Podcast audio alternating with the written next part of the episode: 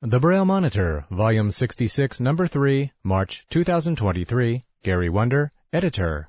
Distributed by email, in ink print, in Braille, and on U S B flash drive by the National Federation of the Blind, Mark Riccobono, President. Telephone, four one zero, six five nine, nine three one four. Email address, n f b at n f b dot org. Website address, http colon slash slash www.nfb.org, nfbnet dot org, http colon slash slash www.nfbnet dot org. N F B Newsline information, eight six six, five zero four, seven three zero zero. Like us on Facebook, facebook.com slash National Federation of the Blind. Follow us on Twitter at NFB underscore voice. Watch and share our videos, youtube.com slash nationsblind. Letters to the President, address changes, subscription requests, and orders for N F B literature should be sent to the National Office. Articles for the Monitor and letters to the Editor may also be sent to the National Office or may be emailed to gwunder, G W U N D E R, at n f b dot org. Monitor subscriptions cost the Federation about forty dollars per year. Members are invited and non-members are requested to cover the subscription cost. Donations should be made payable to National Federation of the Blind and sent to National Federation of the Blind, two hundred East Wells Street at Jernigan Place, Baltimore, Maryland, two one two three zero, four nine nine eight. The National Federation of the Blind knows that blindness is not the characteristic that defines you or your future. Every day we raise the expectations of blind people because low expectations create obstacles between blind people and our dreams. You can live the life you want. Blindness is not what holds you back. The National Federation of the Blind is not an organization speaking for the blind.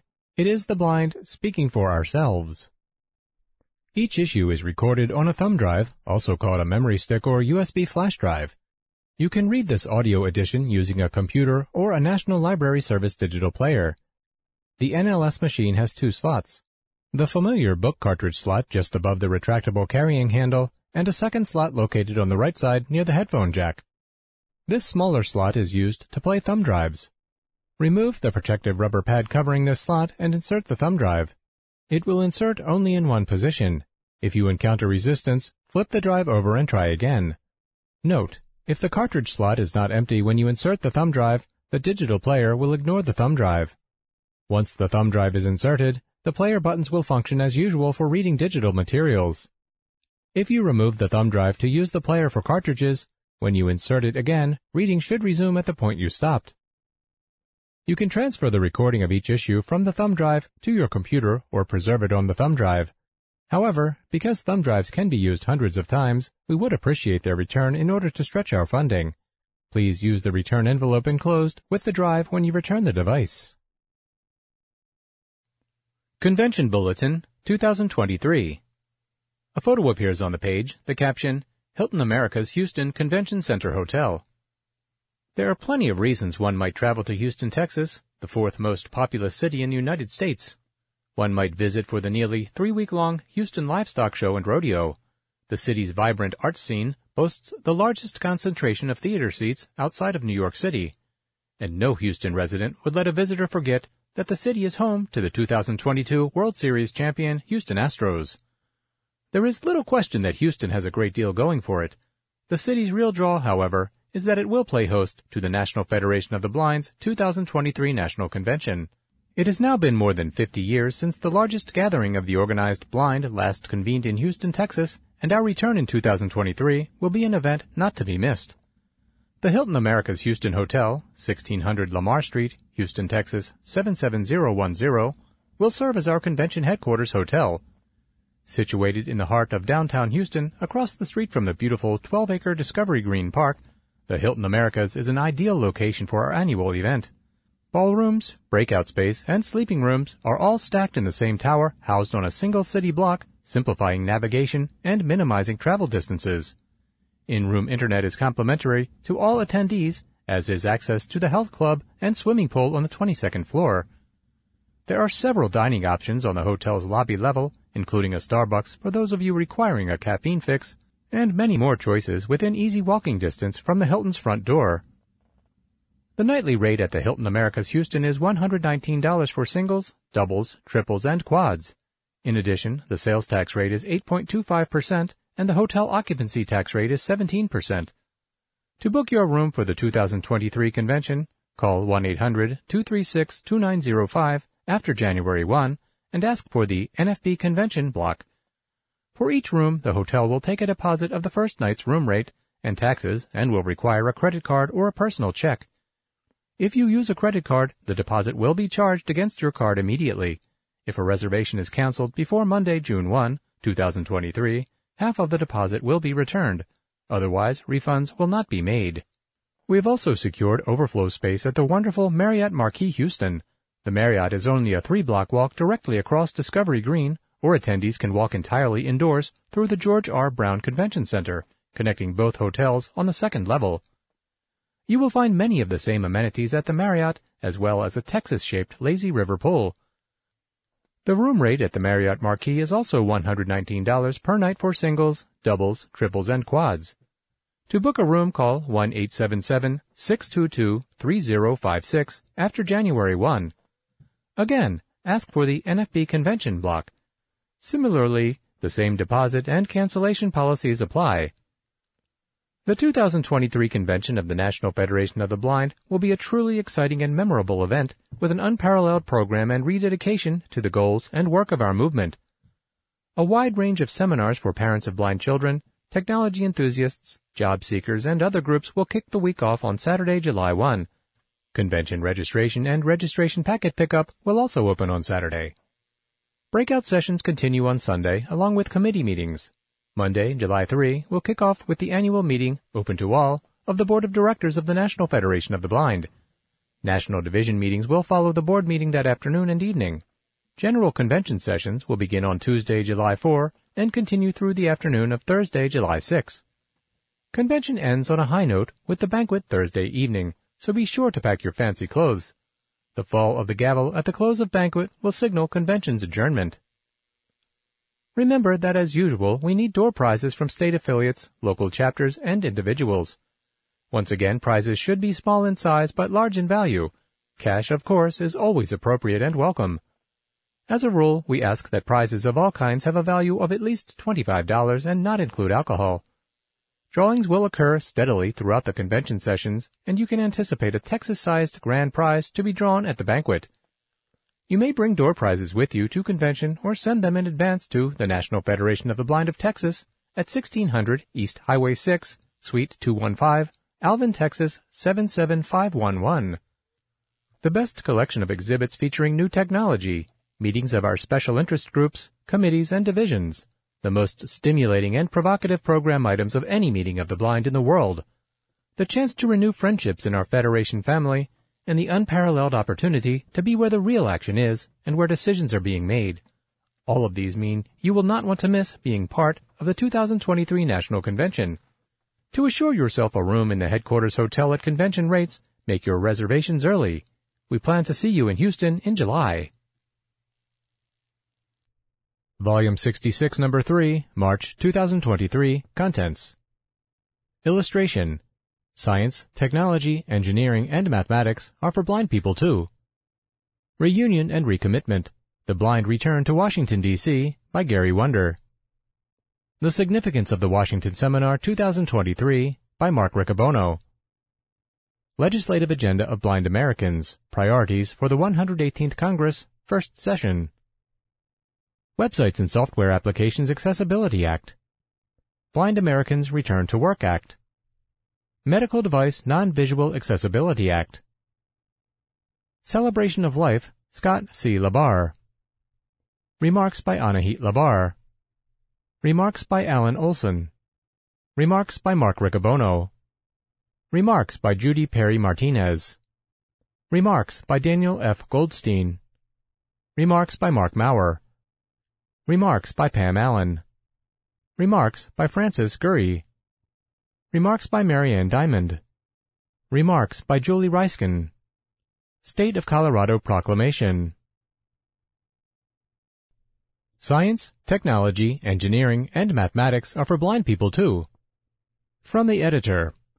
As I write biographies for our leaders and consider my own education, I'm saddened by how much energy we too often have put into avoiding science and math courses.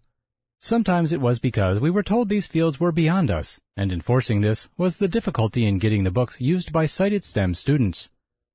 But the beauty of this is that the world is changing, and blind people are beginning to demonstrate that science, technology, engineering, and mathematics are not beyond us, and that many of us can flourish in jobs that result from this education. Part of this positive change is that the National Federation of the Blind has run a program called STEM two U, encouraging education and work in these fields for nearly two decades. Traditionally, we have brought students to our Jernigan Institute for training, and now we are expanding this work to our affiliates. These pictures show some of the activities that demonstrate the non-visual alternative techniques we use to make what are normally visual observations. Photo one, the caption, Laura Pittner and Lauren Altman show off the parachute they assembled. One of them holds the parachute up, while the other sits at the table in front of them, which is covered with various project materials. Photo two, the caption, Hands building a geometric moon base made of toothpicks and Play-Doh. Photo three, the caption, Tamika Williams draws on a sensational blackboard. Photo four, the caption, Teachers Justin Harford and Jenny Carmack work with a balloon and string. The string is attached to a chair. The point is to show how a rocket works given action and reaction. Reunion and Recommitment. The Blind Return to Washington, D C by Gary Wunder. A photo appears on the page, the caption, Gary Wunder.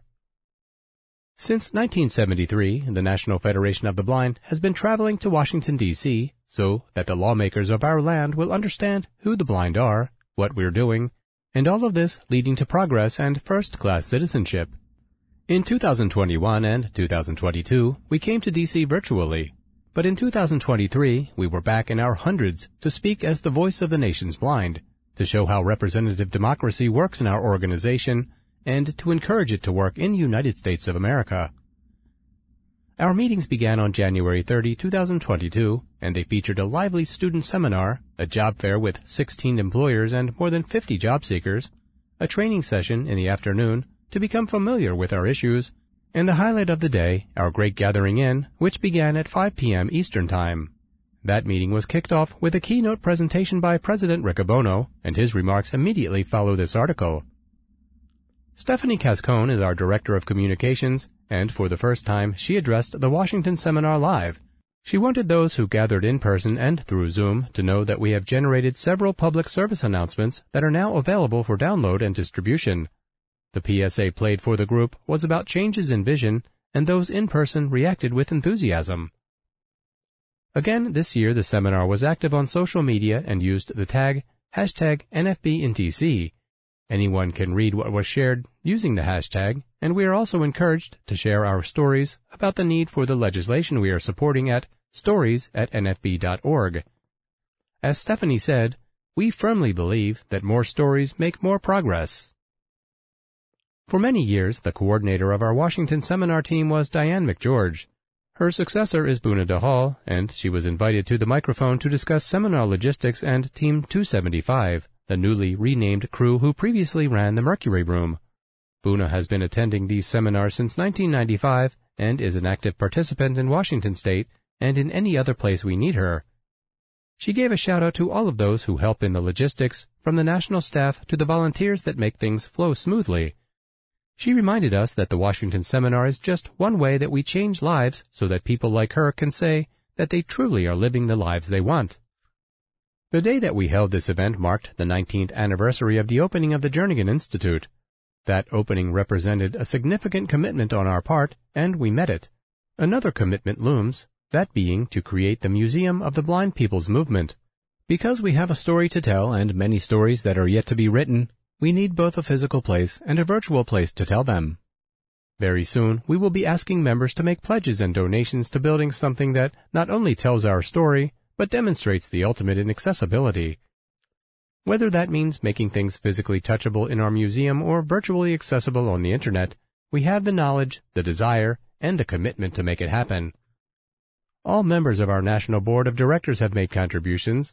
They have been joined by our executive staff, and our Nevada affiliate made a fifty thousand dollars pledge with a challenge to all other affiliates. Accepting that challenge is the National Federation of the Blind of Utah, the National Federation of the Blind of Maryland, the National Federation of the Blind of Minnesota, and the National Federation of the Blind of Illinois. Although we have a long way to go, currently we have raised two point one million dollars. Anil Lewis is our Director of Blindness Initiatives, having come to the staff after serving as a state president in Georgia and on the National Board of Directors.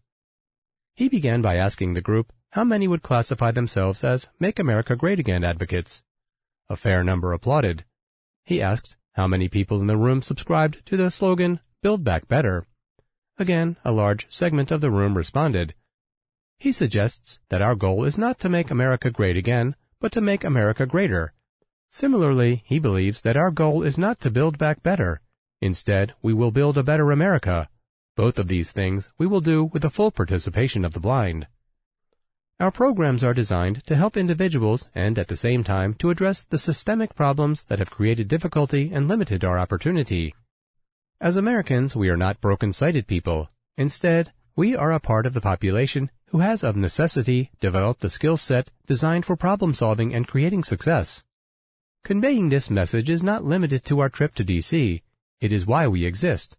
By tapping our inner resources, we make our country stronger and more resilient. A man with many titles was the next person invited to the microphone. Everett Bacon is the chairman of our Jacob Bolotin Award Committee, the president of the National Federation of the Blind of Utah, and the corporate secretary of the National Federation of the Blind. He talked about the Doctor Jacob Bolotin Award and encouraged all of us to nominate individuals and organizations worthy of recognition, prestige, and the money that comes with being granted this award. The application can be found on the N F B website, and those with questions can write to Bolotin Award, B O L O T I N A W A R D, at N F B dot org. Our next presenter was elected to the Senate by the citizens of Maryland in November of two thousand sixteen. Senator Van Hollen is now serving in his second term, and his commitment to seeing that everyone receives a quality education and then has a good shot at a job is one we share. He is known for introducing bipartisan legislation and working across the aisle, and one of his most notable accomplishments was the passage of the ABLE Act. In his remarks, Senator Van Hollen noted that he is a co-sponsor of the Accessible Technology Affordability Act and believes deeply that the assistive technology that exists must be widely deployed, and that means making it more affordable to blind people. I've been in Congress long enough to know that if you are not pushing year after year, you will never break down the door. Do not grow weary. It is fine to be frustrated at the pace of progress, but never give up, because when we pass legislation, it is the result of people pushing for a very, very long time. Senator Van Hollen continues to press for the full funding of the Individuals with Disabilities Education Act. He believes that the federal government did the right thing in the nineteen seventies when it mandated that everyone in the country have access to an equal education. Where it has failed is that it has never funded these programs to the extent that it committed it would, meeting only about a third of its obligation. He continues to sponsor the Aim High Act so blind students can learn in accessible and inclusive environments. He said, "In terms of unemployment, we know that every American should have the opportunity to participate fully in our workforce, and we also know that blind people faced too many barriers in finding and retaining good-paying jobs. We need to make sure we push employers in the right direction to encourage them, but one of the things we should not allow are sub-minimum wages. This practice is unacceptable.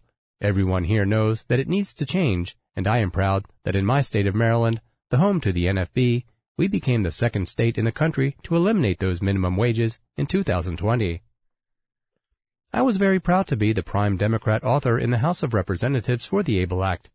The ABLE Act, as you know, has allowed families to put away funds to support their loved ones.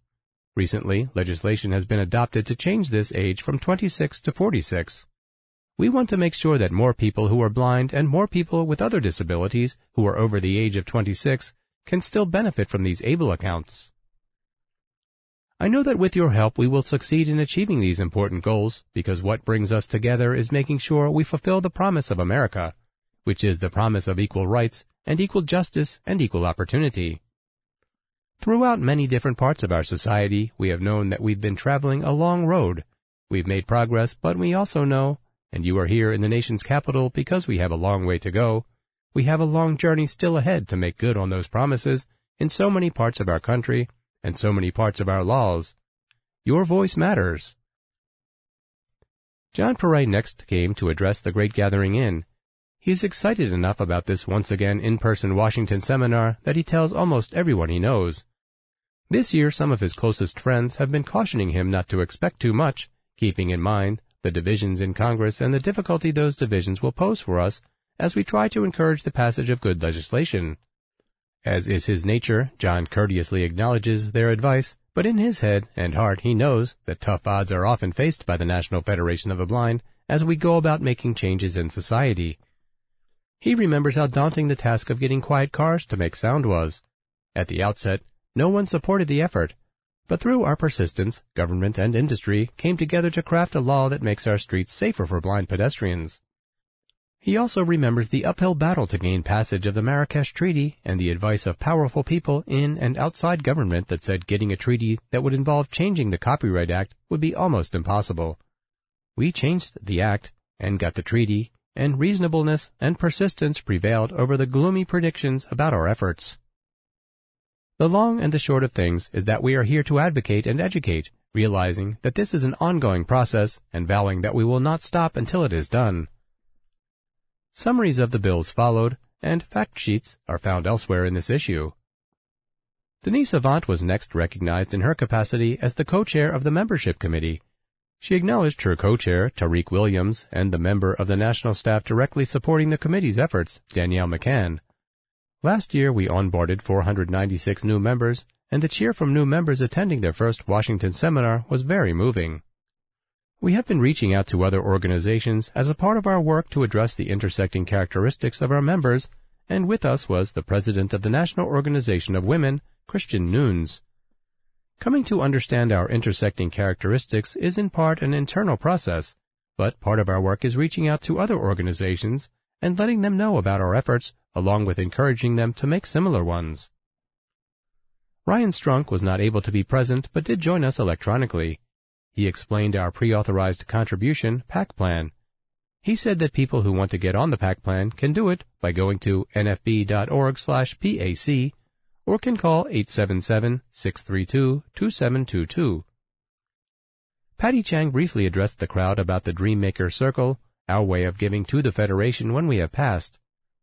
Although this is an uncomfortable subject, it certainly is our way of seeing to the future of the National Federation of the Blind, and those interested in participating can talk with Patty by dialing her at four one zero, six five nine, nine three one four, extension two four two two, or by writing to her at pchang, P C H A N G, at n f b dot org.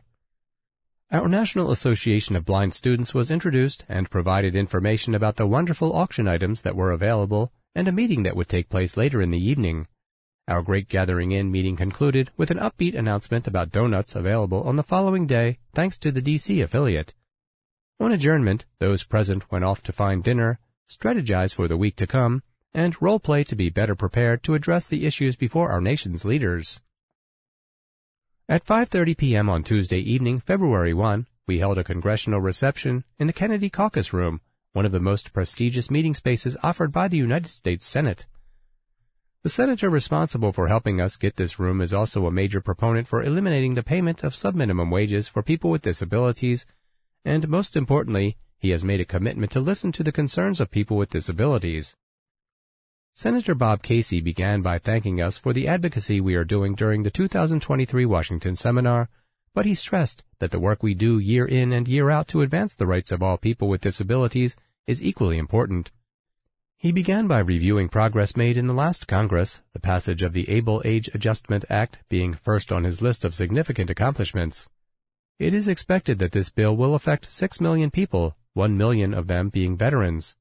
Also passed was the twenty-first Century Assistive Technology Act to increase funding for state programs that provide access to assistive technology. The third major accomplishment he highlighted was the extension of the Money Follows the Person and the Spousal Impoverishment Protection Act. The former increases the ability of a disabled Medicaid recipient to live where they wish and still receive support from Medicaid. In terms of where we go next, phasing out the payment of sub-minimum wages must continue to be a priority. This is why the senator supports the transformation to Competitive Integrated Employment Act. This bill will ensure that people with disabilities can work in integrated work settings and be paid at least the minimum wage, while at the same time continuing to receive the support they need in order to be independent. Senator Casey concluded his presentation by saying, "I know that when we get support across one party or both, it happens because of the good work that has been done by the people in this room, so I thank you for that. I ask you to keep helping us on these issues because your voice not only matters, your voice is not only relevant, your voice is not only persuasive, but it is what is crucial when it comes to getting support across the aisle for all of these issues." President Riccobono took the opportunity to thank the autonomous company vehicle developer Cruise for their sponsorship of this reception. This company is committed to developing vehicles guided by technology that will help blind people achieve a level of independence we have never had before. The last person to speak was Representative Marion Miller Meeks. While most of her work has focused on prevention of blindness, an effort we support, she assured us that she would be supporting us as we made what she viewed as a challenge and courage to come to Washington, D C President Riccobono commended the representative for her work on prevention of blindness and vision restoration and asked that she join us in helping people who are blind to live the lives we want. In the last formal meeting all of us held together on Wednesday evening, the crowd was enthusiastic in their reports about the response we got from Congress. It was clear that we got many direct visits with members, and whether it was from members or their influential staff, the clear message was that Congress was impressed by our visit, supportive of our issues, and one with us in our philosophical approach to what government's position regarding blindness should be. Many gave us good reason to believe that they will support our proposals once they have had a chance to review the language and when it has bill numbers attached to it. Before the week was out, we had more than four hundred fifty in-person meetings and a goodly number that were held virtually. Although Congress has doubts about how much it will accomplish given the current mood and configuration of the bodies, we were applauded by representatives and senators of each party for crafting what they believe to be nonpartisan legislation. The consensus from the Congress seems to be that they are impressed with the kind of reform our proposals will bring to government, our philosophical orientation to incentivize work, our demand that we be given free access to the goods and services offered to our fellow citizens, and by the very fact that we came to see them in their offices. Their concluding message was that we want to do right by you and see that some of this finds its way into the statutes of our country. Our message is that we will do everything we can to make their wish our country's reality. The Significance of the Washington Seminar twenty twenty-three by Mark Riccobono. A photo appears on the page, the caption, "Mark Riccobono speaking at the two thousand twenty-three Great Gathering Inn." From the editor, this was the keynote address given to begin our two thousand twenty-three Great Gathering Inn at five p.m. Eastern Time to one crowded ballroom and one overflow room connected using closed-circuit television. Here are the remarks given by our president. In November nineteen forty, the National Federation of the Blind was founded to provide the blind with a vehicle for collective action on a nationwide basis. In his call to action for the new organization, Jacobus Tenbrook, the first president of the National Federation of the Blind and an emerging thought leader on the United States Constitution, declared, "Individually, we are scattered, ineffective, and inarticulate, subject alike to the oppression of the social worker and the arrogance of the government administrator. Collectively, collectively, we are the masters of our own future and the successful guardians of our own common interests." Since that time, we have continually worked to have the voice of the nation's blind respected, and our desire for full participation understood in the halls of power in Washington, D C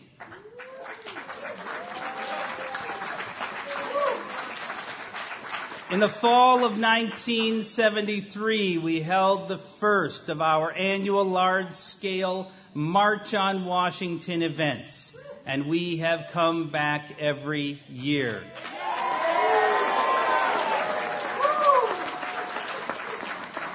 everyday blind people bringing their daily lived experience, their future aspirations, and their commitment to participating fully in strengthening the country we are proud to share. A nation where blindness does not define, is not the characteristic that defines us or our future. A nation where we are not held back by the low expectations and artificial barriers that today stand in our way. Year after year, we have carried our own agenda to Washington, and we have positively changed America.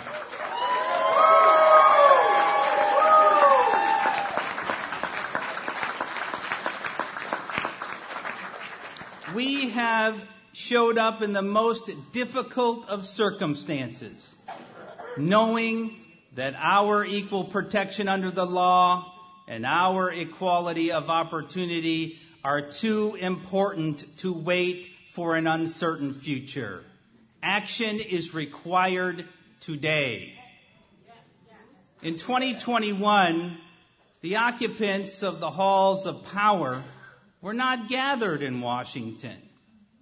Social distancing protocols and advice from the so-called experts told us to wait until another time.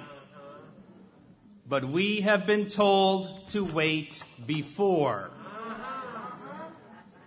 Told to wait for someone else to do it for us. Told to wait until things work for others, then they will make them accessible to us. Told, told that we should be grateful for what little we have, rather than dream of a bigger tomorrow. Since nineteen forty, we have refused to wait, choosing instead to find ways to make our voice heard.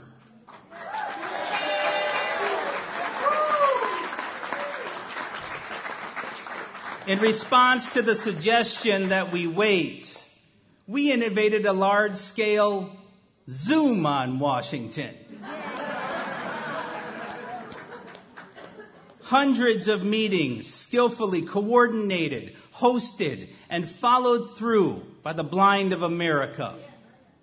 While we did not gather in person in twenty twenty-one or twenty twenty-two, our voice was heard by the lawmakers of our nation.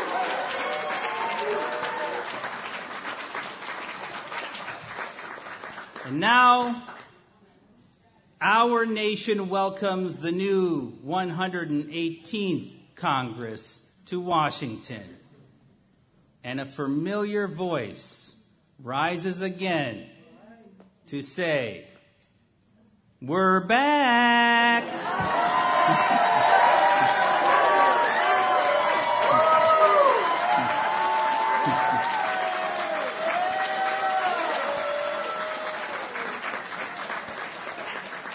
The organized blind are united, back together in person, and equipped to continue building our future and protecting our common interests.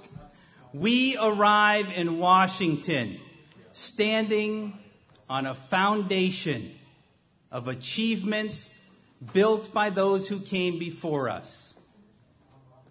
Since we were last in person at this gathering, we have lost some of the most significant leader, blind leaders of the past fifty years.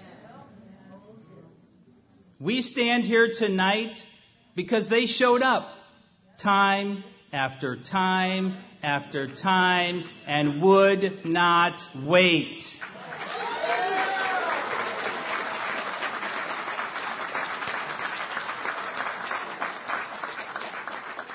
With deepest gratitude, we hold the bond of faith they shared with us and continue our march. Their spirit calls us forward. Their love fills us with determination. Their legacy is our action this week. We come to build a future where websites and mobile applications are built for all of us to fully participate in education, public information, and commerce.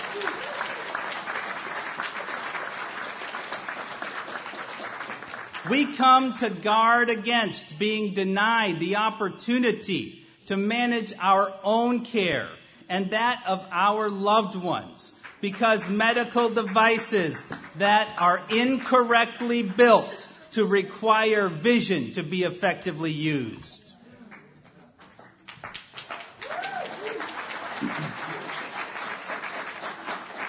We come to dismantle the outdated rules of the Social Security Disability Insurance Program, which place blind people at risk of economic hardship as we seek advancement in our careers. These are only three of our most pressing priorities. There are more we intend to build. Furthermore, while we are focused on educating the United States Congress this week, we intend to use all of the tools of advancement available to us. We have organized in every state, in Puerto Rico, and in the District of Columbia to have a nationwide network of blind people creating opportunities for ourselves. We will be in the local city halls and state legislatures to eliminate the barriers and educate the public about our capacities.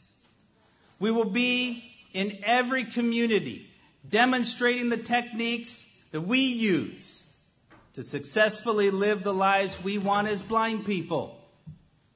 We will be bringing educational efforts to blind youth in partnership with our teachers of tomorrow, so that they, so that the next generation of blind innovators can share that bond with us and reach even higher than we have ever imagined.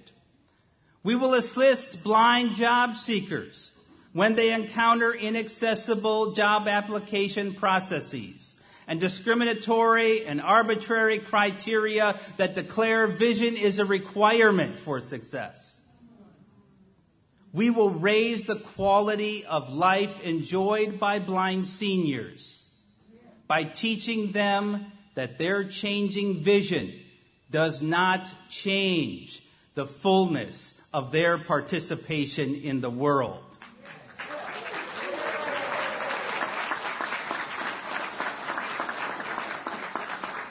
And to secure all of this, we will advance the right of blind people to have an accessible, private, and independently fillable ballot in elections.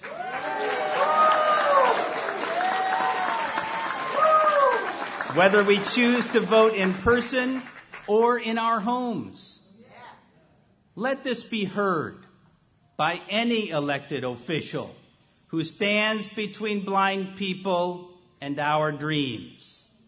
A vote against our future opportunities secures our vote for other leaders who believe in the blind of America.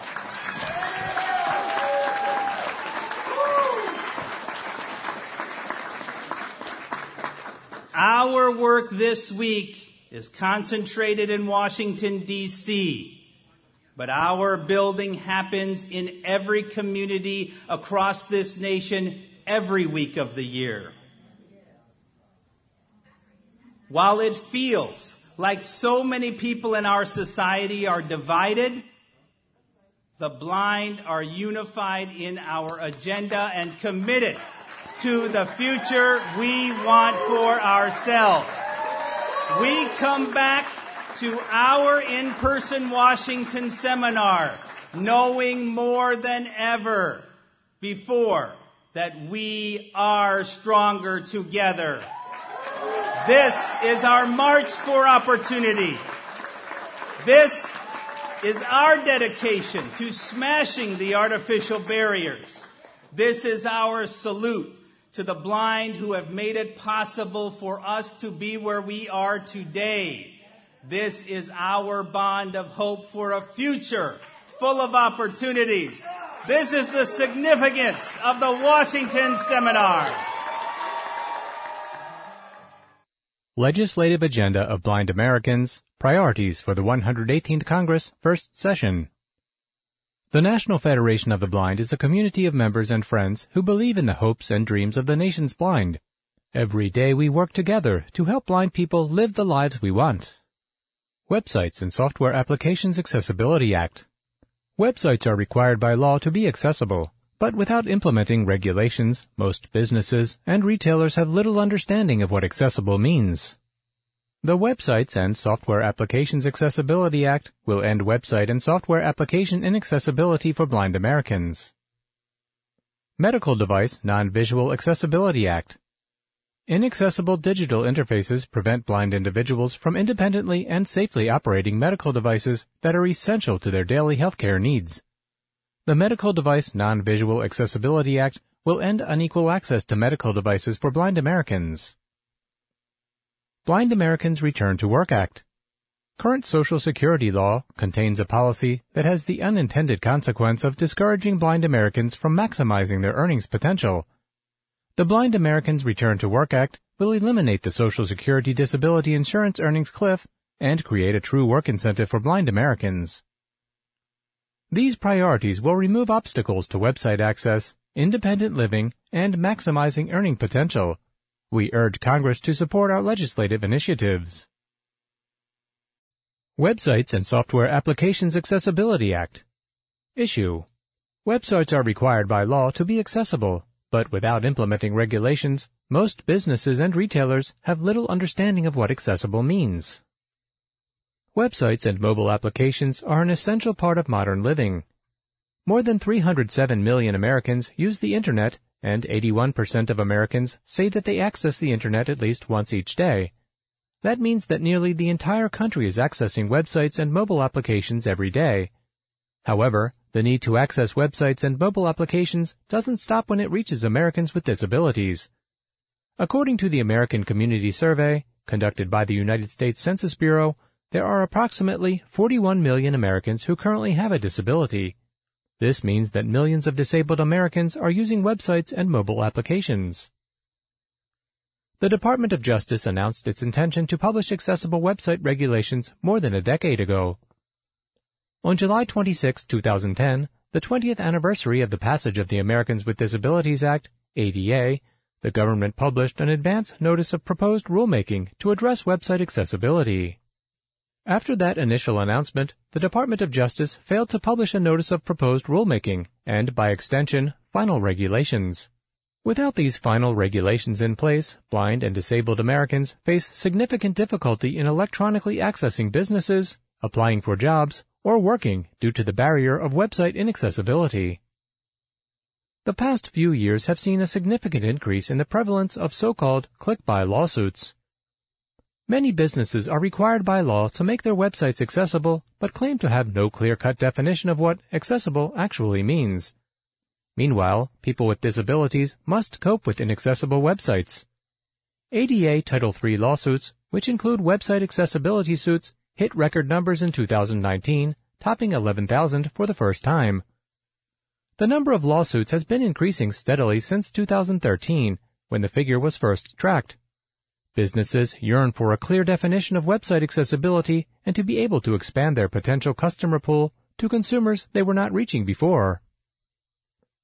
Solution: Websites and Software Applications Accessibility Act will direct the Department of Justice, D O J, and Equal Employment Opportunity Commission, E E O C, to promulgate accessibility regulations.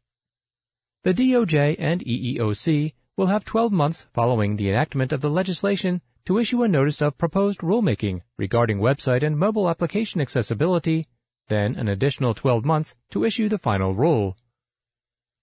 Establish a comprehensive statutory definition for accessibility.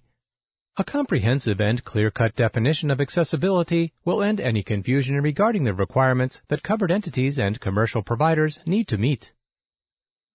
Establish a technical assistance center to provide technical assistance to covered entities, commercial providers, and individuals with disabilities. The technical assistance centers aid in the construction, development, design, alteration, and modification of websites in accordance with the rules. The Attorney General, the Commission, the Secretary of Education will award a grant program to a qualified technical assistance provider to support the development, establishment, and procurement of accessible websites and applications. Ensure that accessibility regulations keep pace with new and emerging technologies. A periodic review of the regulations is required, and the D O J and E E O C are required to update the regulations if necessary. Goal: End website and software application inaccessibility for blind Americans. Co-sponsor the Websites and Software Applications Accessibility Act. To co-sponsor the Websites and Software Applications Accessibility Act in the Senate, contact Stephanie DeLuca, Legislative Assistant for Senator Duckworth, Democrat, Illinois. Phone two zero two, two two four, two eight five four. Email Stephanie underscore DeLuca, D E L U C A, at duckworth dot senate dot gov. To co-sponsor the Websites and Software Applications Accessibility Act in the House, contact Katie Teleki, Legislative Director for Representative Sarbanes, Democrat, Maryland. Phone two zero two, two two five, four zero one six. Email Kathleen, K A T H L E E N, dot Teleki, T E L E K Y, at mail dot house dot gov. For more information, contact Jeff Kalock, Government Affairs Specialist, National Federation of the Blind. Phone four one zero, six five nine, nine three one four, extension two two zero six. Email jkalock, J K A L O C, at N F B dot org. Blind Americans Return to Work Act. Issue: Current Social Security law contains a policy that has the unintended consequence of discouraging blind Americans from maximizing their earnings potential. The Social Security Disability Insurance, S S D I, program has a built-in earnings cliff. Title two of the Social Security Act provides that disability benefits paid to blind beneficiaries are eliminated if the beneficiary exceeds a monthly earnings limit. This earnings limit, often called the earnings cliff, is in effect a penalty imposed on blind Americans when they work. For example, the earnings limit in two thousand twenty-three for a blind person is two thousand four hundred sixty dollars per month. If a blind individual earns more than that threshold, even by just one dollar, they are engaged in substantial gainful activity, S G A. Under the current law, any individual engaged in S G A is not entitled to any S S D I benefits. This means that if a blind person earns just one dollar over the earnings limit, all benefits are lost. The earnings cliff has the unintended consequence of creating an incentive for blind people to remain unemployed or underemployed despite their desire to work. In a two thousand eighteen survey, National Industries for the Blind, N I B, found that twenty-one percent of respondents from thirty-four of their nonprofit associations had turned down a raise or promotion to retain their S S D I benefits. The survey also found that thirty-seven percent of respondents had turned down additional hours or even asked to reduce their hours in order to retain their S S D I benefits. Blind Americans who are willing and capable to work are intentionally limiting themselves in order to keep from suddenly losing all of their S S D I benefits. The current work incentive, in the form of the trial work period, is needlessly complicated and counterintuitive.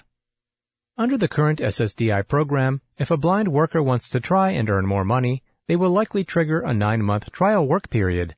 These nine months do not have to be consecutive, but instead are any nine months during a rolling sixty-month period in which the worker earned more than a certain amount. For two thousand twenty-three, this amount is one thousand fifty dollars per month. When all of those nine months are exhausted, the worker is once again subject to the earnings cliff if they cross the S G A threshold. This is supposed to act as an incentive for blind recipients to determine if they are ready to work, but the complexity of the rules makes it easier to just ignore the process altogether. Additionally, eighty percent of respondents to N I B's two thousand eighteen survey said they did not have access to coaching or guidance on federal benefits. Solution: Blind Americans Return to Work Act will eliminate the earnings cliff by instituting a two for one phase-out of earnings over the S G A limit. For every two dollars a blind worker earns above the S G A threshold, their benefits amount will be reduced by one dollar. Create a true work incentive for S S D I recipients.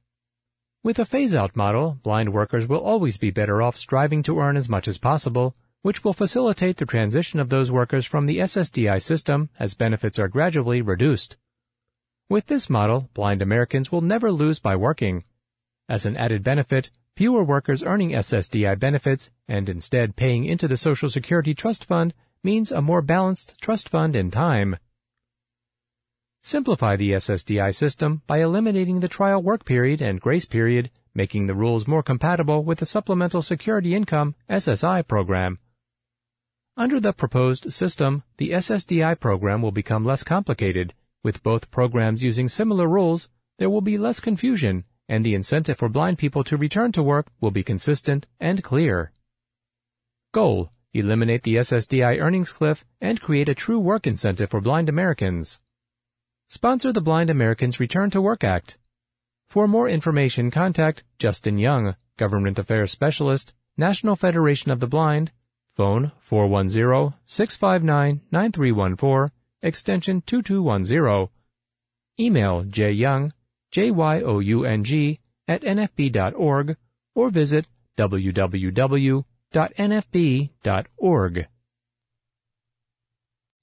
Medical Device Non-Visual Accessibility Act. Issue: inaccessible digital interfaces prevent blind individuals from independently and safely operating medical devices that are essential to their daily healthcare needs.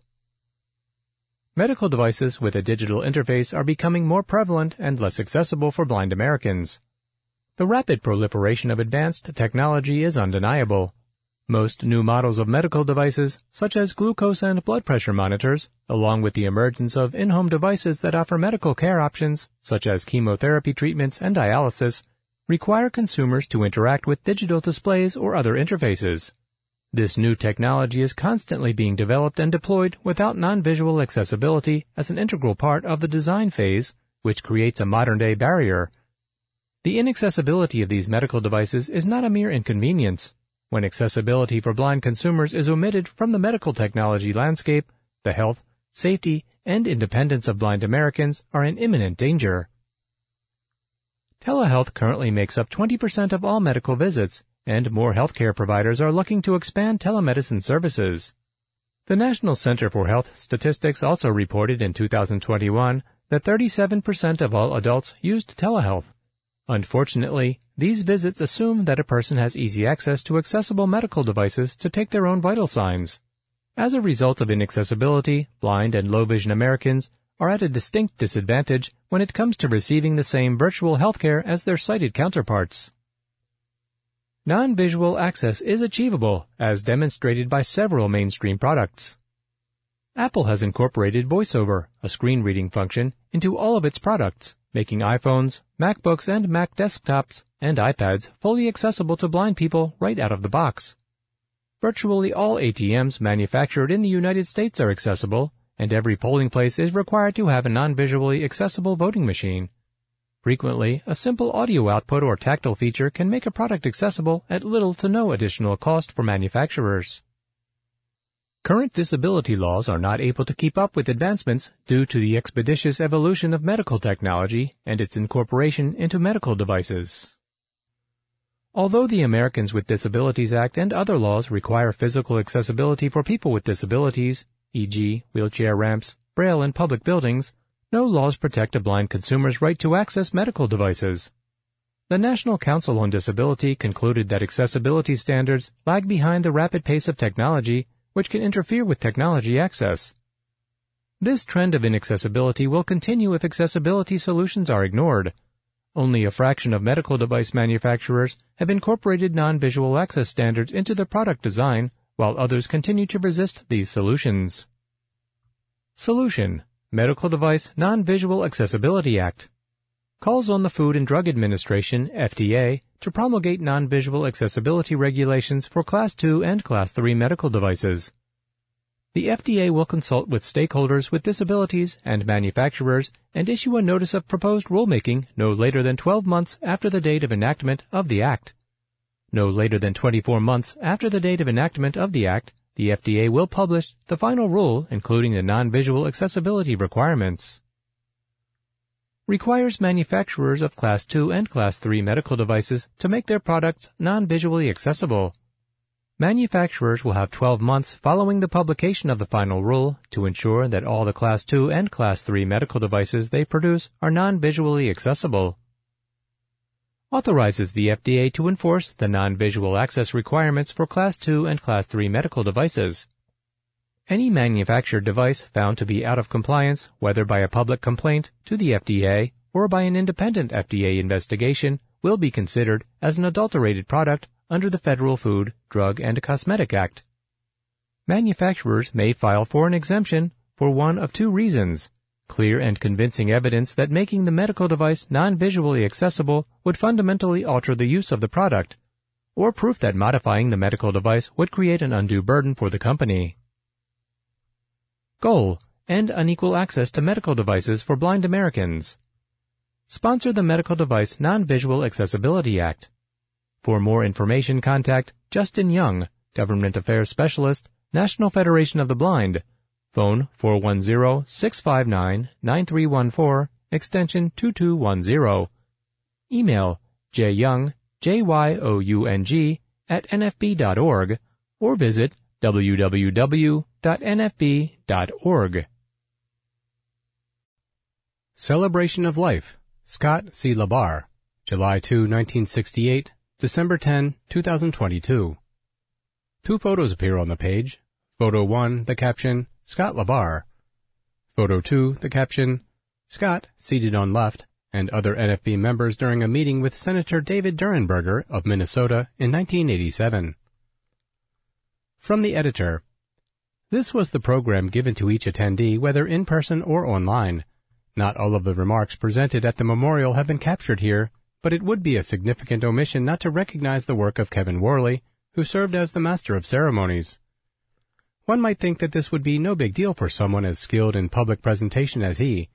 On the contrary, this was very difficult given the friendship that existed between Scott and Kevin, both clearly identifying the other as his best friend. Kevin's balance of sincerity, humor, moving the program along, respecting the right of each person to say what they needed to say, and offering a flattering comment about each was remarkable to observe and speaks well of the emotion, intellect, and heart of the man charged with conducting the program. Program. Scott Charles LaBarre was a dynamic, dedicated, and diligent man whose life was characterized by gentleness, kindness, love, and a passion that resulted in hard work, initiative, and a determination to make the world better in every place he touched. There was nothing we asked of him that he did not tackle willingly and with enthusiasm. When we asked him to lead, he served as the affiliate president in Colorado from two thousand five until two thousand twenty-one. When we asked him to use his skills to extend our rights through his knowledge of the law, again he answered, eventually becoming the National Federation of the Blind's chief counsel and making a name for himself not only among blind people, but among colleagues who also practice in the legal profession. His work has made more books available to blind Americans and to blind citizens around the world.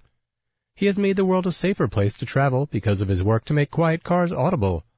His love and passion have taught us all how to be generous and giving, and to consider it an honor to be a giver. In the Jacob Bolotin Award he received in two thousand fourteen, we recognize that Scott's contributions are not measured in steps but in miles, and the bar is one he has set by example that stretches us all and allows us to reach beyond where we were to where we dreamed to be. Celebration of Life and Legacy, Order of Service. Master of Ceremonies, Kevin Worley. Prayer, Mary Ellen Jernigan. Remembrances, Mark A. Riccobono, President, National Federation of the Blind. Diane Primavera, Lieutenant Governor, Colorado. Julie Deaton, Executive Director, Colorado Center for the Blind. Julie Reiskin, Executive Director, Colorado Cross Disability Coalition. Jesse Danielson, State Senator, Colorado. Alan Olson, thirty-year friend of Scotty. Maryanne Diamond, past president and representative to the Marrakesh Diplomatic Conference, World Blind Union. Francis Gurry, former Director General, World Intellectual Property Organization. Daniel Goldstein, founding partner, Brown, Goldstein and Levy. Judy Perry Martinez, past president, American Bar Association. Musical interlude, Stray Dog. Remembrances continued. Pam Allen, first vice president, National Federation of the Blind. Marc Maurer, immediate past president, National Federation of the Blind. Jessica Beacham, President, National Federation of the Blind of Colorado. Anahit LaBarre, wife of Scott. Musical interlude, Cherry Creek High School Meistersingers.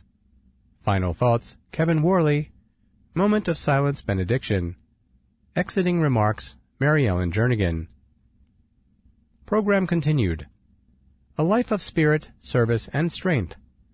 Scott C. LaBarre has made his place in history as a giant among those in search of civil rights for blind people, as well as among those who pursue justice for all who receive less than they are due. He was the general counsel to the National Federation of the Blind and managed a multi-million dollar legal advocacy program. Because of him, applicants can use assistive technology as an accommodation on the multi-state bar examination and can pursue a Doctor of Chiropractic degree with their desired accommodations. More systemic in nature were his victories in employment law, disability rights, and international policy work, particularly in the area of copyright law.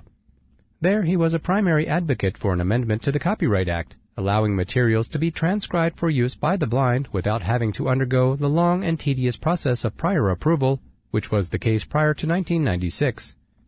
Extending this work, he was instrumental in the drafting and adoption of the Marrakesh Treaty, permitting the sharing of books in special formats among the blind and print-disabled of many countries.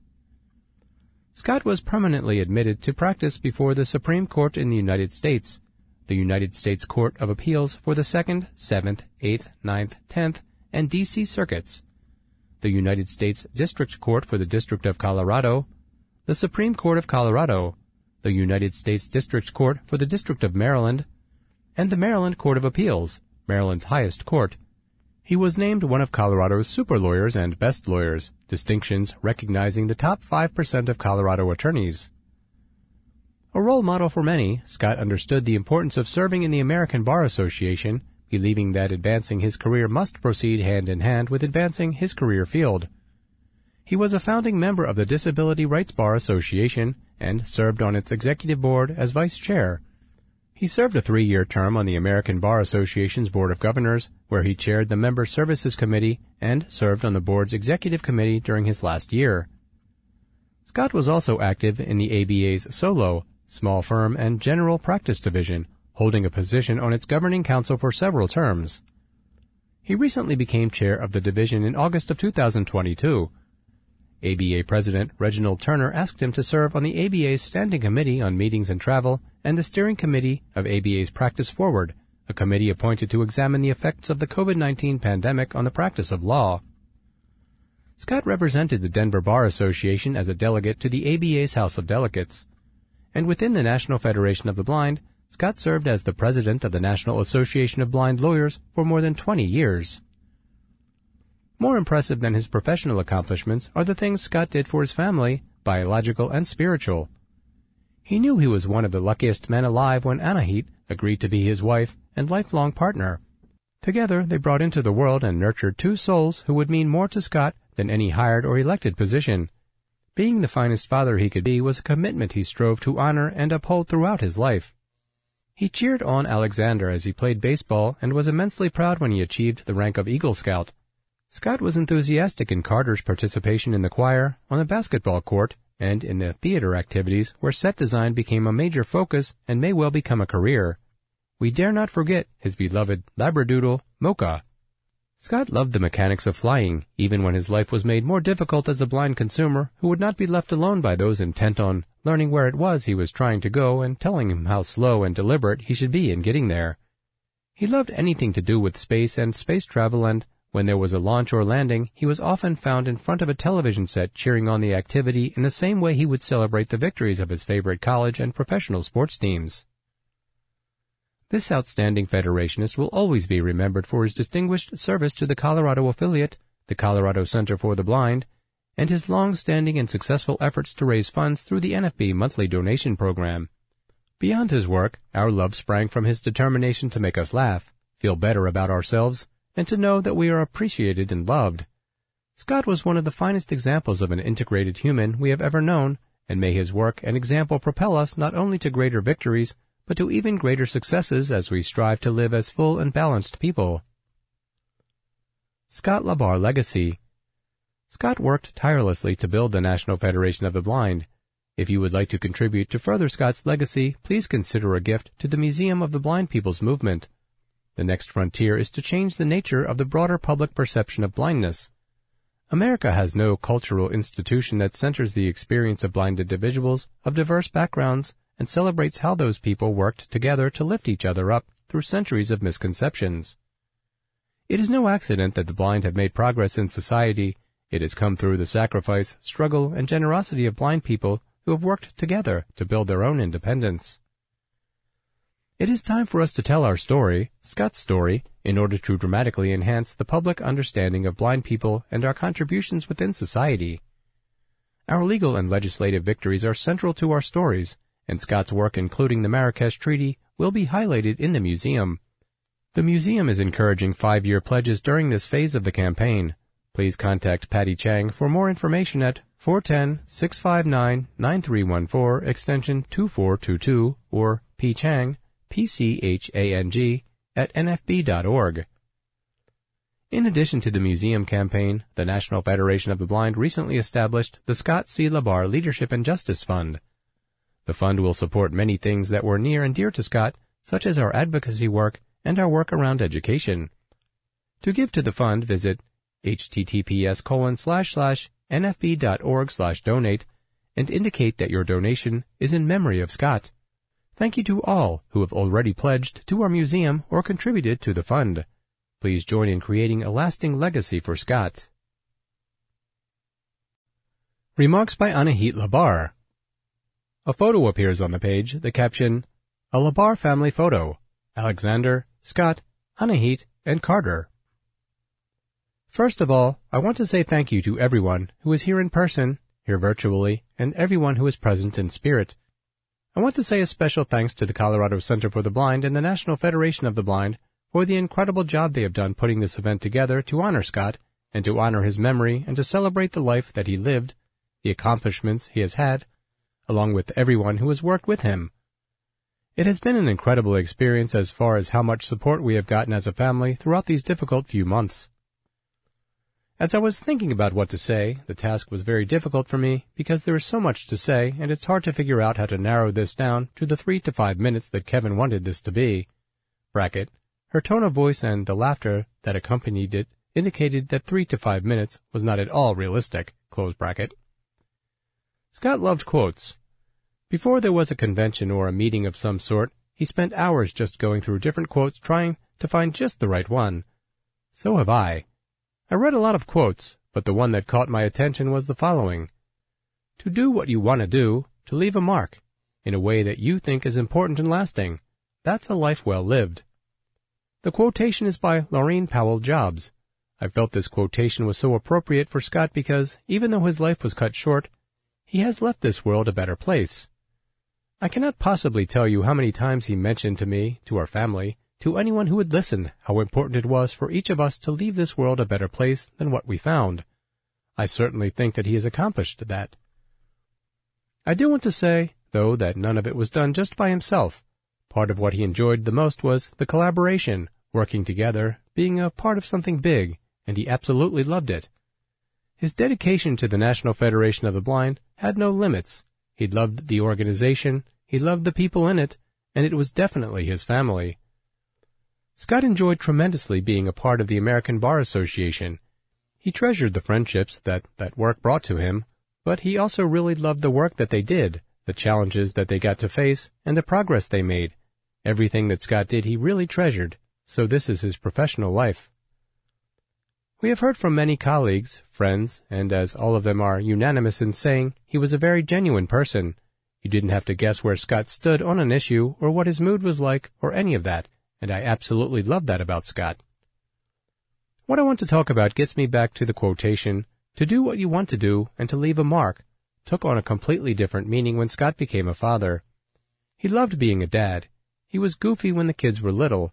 He would come up with all kinds of stories with permanent characters in them, and they had funny names. As someone said earlier, we did have a tent in our living room, and that tent traveled all over the place. I'm telling you that whoever made that tent deserves a medal, because even with Scott and the kids in it, it rolled all over, and it never broke. It took two years before it finally was disassembled. We also had a plastic car that could be pushed around the house, and he pushed that car with the kids in it so fast that it was like they were engaged in the race of a lifetime. Not only did Scott love being a dad, but he loved showing the world to me as well as to the kids. Every time there was an opportunity where there was a meeting in an interesting place, he sincerely asked me to join him. We would go to these places, and he was always so busy. He was in meetings or negotiating something, but he'd always make sure to sit down and say, "Let's look up tourism opportunities. I'd love for the kids to learn about history." So it was that we learned about spaceships and all kinds of other ships and history and architecture. He wanted to bring all of that to our family, whether that was directly through him or through me. Then there was another part where I stepped back, and I said that he should absolutely have at it because Scott loved water. He loved boats, and he loved boats that went fast. I had to allow him to enjoy some time with the kids on his own while I went to the coffee shop and enjoyed the good coffee. Do what you want to do and leave the mark you want. That was a good motto for Scott in everything he did. He loved his sports teams, and I will tell you that it was best for everyone not to be in close proximity when any of the teams he was highly passionate about were playing, because he took things very seriously, win or lose. Scott had yet another hobby. He loved anything connected with aerospace, whether that was airplanes or space itself. You will probably be hard-pressed to find anyone outside the profession who cared that deeply and was as curious about space and airplanes as Scott was. He wanted to make sure that it was interesting to everyone around him as well. Sometimes we would review our subscription to cable channels, and I would try to convince him to cut back on some of them. It turned out that was non-negotiable because part of the channel package that he wanted featured the NASA channel. He would turn it on, and for those of you who have never watched the NASA channel, it is not the most action-packed channel on the planet. Not a whole lot goes on there, but he would turn it on, it would be in the background, and I would forget about it. All of the sudden, as I would go around doing my business, all of the sudden I would hear the astronauts start communicating in my living room. I have to confess it startled me every single time. Even after being startled, I would just have to laugh because I knew this was something that was very important to Scott, and he was very passionate about it. Another thing he absolutely loved, which you've heard many, many times here, was music. He explored all different genres. Some of our neighbors are here, and I apologize on behalf of our family, because I know many of them knew when I was not home. We had outdoor speakers. Scott was very proud of these, and when I got back home, I would find him on the back porch swing, blasting the music like there was no tomorrow, and swinging to it full force. Everything Scott did, he did with all his heart, whether that was work or singing or having fun. Let's come back to, to do what is important to you. One of my favorite things about Scott, one that I will treasure most, is how intellectual, full of curiosity, and open our conversations were. Often, dinner time turned into a debate, inquiry, or just a plain discussion. We all asked questions, doubted, agreed, argued sometimes, but it was so powerful, loving, and full of curiosity. I love that about our family. Scott had this incredible sixth sense in him. I probably drove him crazy because whenever we were about to embark on a new journey, I would go to him and ask, "Does this feel right to you?" He tried so very hard to teach me how to trust myself and how to listen to myself and how to know when something is right. He tried very, very hard, and I hate to say that he hasn't succeeded completely. This brings me to one of the last things I want to say. What he has taught me is to be a part of a larger community, and especially in these last few months, there's absolutely no way our family could have gotten through this time without our communities, so many of them. There is our National Federation of the Blind family, our biological family, our friends, our neighbors. I just started a new job, and it is incredibly touching how supportive the team is on my job. I want to thank every single person, and while my heart wants to name everyone who has been deeply involved, I know I will accidentally forget someone, and then lose sleep over it. So here's what I want to say. To every single one of you who called, sent a card, brought dinner, held our hands, just listened, we thank you from the bottom of our hearts. I want to conclude what I say Mark Riccobono, You and I Think Alike.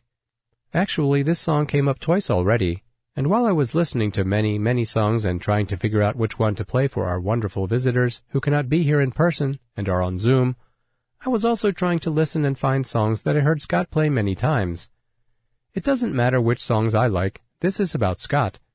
I remind you that when he listened to music, he didn't just listen. One of the songs that kept coming up over and over again was the song titled One. I mentioned earlier how deeply I appreciated our conversations where we talked about ethics, human rights, and so many different things. So my point is that, although Scott really appreciated the music that you two did, he also appreciated how enthralled they were with social justice and human rights. He told me many times how important it was to him that not only did they sing and produce good music, but they also cared about people. I did a lot of research in choosing this song, and part of the reason is that it is so open to interpretation. The song also reminds me of the community we are part of, so diverse yet somehow so complete and so right. What this song says is, we are one but not the same. We get to carry each other. I invite you all to continue the work that Scott started. Diversity and acceptance were very important to Scott, so let us embrace the diversity. Let us embrace the fact that there are conflicts. How do we look for resolution? Let us move forward and embrace the one but not the same, and the idea that we get to carry each other. Thank you. Remarks by Alan Olson. From the editor. Alan is a thirty-year friend of Scott LaBarre. He is also a lawyer who had the pleasure of working with Scott on several cases important to blind people. Here, in large part, is what he said to the gathering. I should tell you that I often referred to my friend as Scotty, and he referred to me as A O. Usually, he did this musically using those dulcet tones that were uniquely his. Sometimes I would hear him summoning me from across the room singing those letters. This was a part of his wonderful personality that we have all been so blessed to experience. It is what made him unique. I didn't know it at the time, but the Saturday before the Saturday that Scott passed away would be the last time I got to talk with him. I was so fortunate to get to visit with him for almost two and a half hours. I tried to remember what Mom taught me early about having one mouth and two ears, and for once I had the sense to follow her good advice, and I just listened. Saturdays tended to be his Superman day with his regiment of drugs, so he was boisterous and full of energy, and he was Scotty. Some of the things I want to share with you tonight are the things he wanted me to share. I grew up with Scott LaBarre in the American Bar Association, as did so many of our friends who are here in person and watching virtually. He was like a brother, and we loved him. Whether we were working cases together, brainstorming as co-counsel, for example, on Aaron Cannon's case, what a privilege it was to represent Aaron Cannon. I want to share just one story with you about that. As many of you know, Scott handled the oral argument before the Iowa Supreme Court in that case, a case that you are all very familiar with, that has made such a meaningful and lasting difference since the Iowa Supreme Court had the courage to do what it did. The Iowa Supreme Court each year chooses some cases, and I used to call them the roadshow cases, the ones they would take out into the community. The idea was to get out into the community throughout Iowa so that it can see firsthand how the justice system works as evidenced by its highest court. Our case was chosen for that, and we were down in southeast Iowa in an unusually large auditorium at a junior high school. One of the neat aspects of these roadshows was that, after the oral arguments, which were just as real as if they had been held where they are normally held, the idea was to get together in the cafeteria, in this instance for punch and cookies, and to really turn it into a more informal event. This would let the community meet the court and get to visit them and ask questions of them. But it will come as no surprise to any of you that, after Scott delivered an extraordinary oral argument to the Iowa Supreme Court, there was a break as we transitioned to the cafeteria. What do you suppose happened? Normally, folks start lining up to meet the justices of the Iowa Supreme Court, but on this cold evening, the Iowa Supreme Court lined up to meet Scotty. And then, when they got done meeting Scotty, all the folks that normally line up to meet the Iowa Supreme Court justices lined up to meet Scotty. It was extraordinary. Many of you know the nature of that case. It was a case about Aaron, who had been invited to join a chiropractic school, and then about halfway through was told that they couldn't accommodate the rest of his education because it was more clinical. I only share that because, after an inordinate amount of time in that cafeteria where people poured over the extraordinary person who was Scott Charles LaBarre, we were among the last folks to walk out of that junior high school long after most folks who came to watch and learn about our justice system had exited. But I will never forget that, when I opened the door and we began to exit, there were all of those people waiting for Scotty to come out so they could clap for him and for his cause. I'll never forget the first voice I heard when I emerged from those doors and what he said. I hope you kick their ass. But whether we were working on cases, snowmobiling together on different snowmobiles through the National Forest, whether we were being certified together at the Land Rover Driving School, and yes, Anahit has the proof that Scotty is a certified driver, or more recently celebrating Scotty's fiftieth birthday together at a U two concert in Madison Square Garden, here is what I know about my friend, whom I loved and I miss. Scott LaBarre may have lost his eyesight at age ten, but oh did he have vision. A vision for his family, a vision for his friends and clients, a vision for his legal profession and community, and a vision for a movement that is now international in scope. Through his vision, Scott touched each of us in a unique and most special way. But because of Scott's vision, we all can see more clearly. We can see how our vision is the justification for our existence. We can see how we can better navigate the challenges of the realities of this side of heaven, and we can see how our own leadership is about making others better through our example so that the impact of our presence transcends our absence. How? Just like he did. Start where you are, use what you have, do what you can. And if we do as Scott did, the meaningful, lasting, and positive difference in the real lives of people we'll make will be seen by others. What Scott understood was that what others see depends on what we show them. May Scott's vision and his goodness continue to inspire our own, so that the positive impact we make is seen far and wide and throughout time. Remarks by Mark Riccobono. A photo appears on the page, the caption, Mark Riccobono. We gather together to celebrate a great man, a father, a friend, a leader, a mentor, a trailblazer, and a blessing to us. It is said that a great man is one who leaves others at a loss after he is gone. Scott LaBarre transcends that level of greatness. While as individuals we will continue to feel lost without his physical presence, he has left us with each other, a community that can continue working together to spread the spirit and values that this man shared with each of us. Scott was challenged by going blind at age ten, but he did not accept the popular message that blindness defined him. He recognized that he could change the future. To quote one of Scott's favorite artists, Bono, "Pop music often tells you everything is okay, while rock music tells you that it's not okay, but you can change it."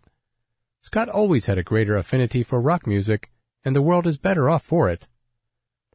Despite the incredible program of speakers we have here today, we will only begin to reveal the many dimensions of this great man, his impact, and the spirit he generously shared with us. We must continue to share and celebrate his story, using Scott's example as motivation in our march together. In nineteen eighty-six, the National Federation of the Blind made an investment in an eighteen-year-old, assertive Minnesotan by awarding him one of our prestigious national scholarships. That moment was the beginning of Scott's transformation into a generous, savvy, and unwavering leader of the organized blind movement, whose impact circled the globe and affected a diverse set of communities. For nearly forty years, Scott volunteered thousands of hours as a mentor, advocate, elected leader, committee chair, fundraiser, skilled counselor, and dogged negotiator. In addition to his extraordinary volunteer efforts, he dedicated his private legal practice to the advancement of disability rights. As a blind lawyer, his practice was particularly effective in advancing opportunities for the blind, and most recently he served as the Federation's General Counsel, helping to coordinate the most significant legal program impacting blind people anywhere in the world. He used any opportunity he had to build the organized blind movement. His extraordinary efforts in the implementation of the Marrakesh Treaty, his successful recruitment of hundreds of people with disabilities into the American Bar Association community, and his interesting work with other organizations will all be shared by others on this program. He was rarely quiet when doing that work. His booming voice was readily identifiable in any crowd, but he did the work with humility, not seeking personal recognition and always preferring to celebrate the effectiveness of collective action. Yet he will always be most loved for the softer things he did, spending time listening to the stories of blind people, teaching students at the Colorado Center for the Blind, and helping people make connections with others in pursuit of their individual dreams. Our organization will forever be different because Scott LaBarre was a leader in it. It will also not be the same without him going forward. Scott's legacy urges us to go forward, and fortunately we have hundreds of members who Scott personally mentored to build on that legacy. we have already taken the first steps. In recognition of the hope, love, and determination that Scott poured into our movement, and in acknowledgement of the outstanding impact of his leadership, the Federation's Board of Directors has established the Scott C. LaBarre Leadership and Justice Fund. More personally, let me share my experience with Scott's big heart. He was the older brother I never had. We had a standing meeting every Tuesday morning and, although it was not written in our notes, we always had an agenda item of checking in on our families. His love for Anahit, Alex, and Carter was unending. Fortunately for me, the LaBarre children are older than my own, and his dad feedback has been invaluable. Scott was not afraid of being genuine with his friends, and I will continue to treasure those moments. Our recent time together has largely been shared over Zoom from our respective homes. Scott made certain that his voice was very present in the virtual room.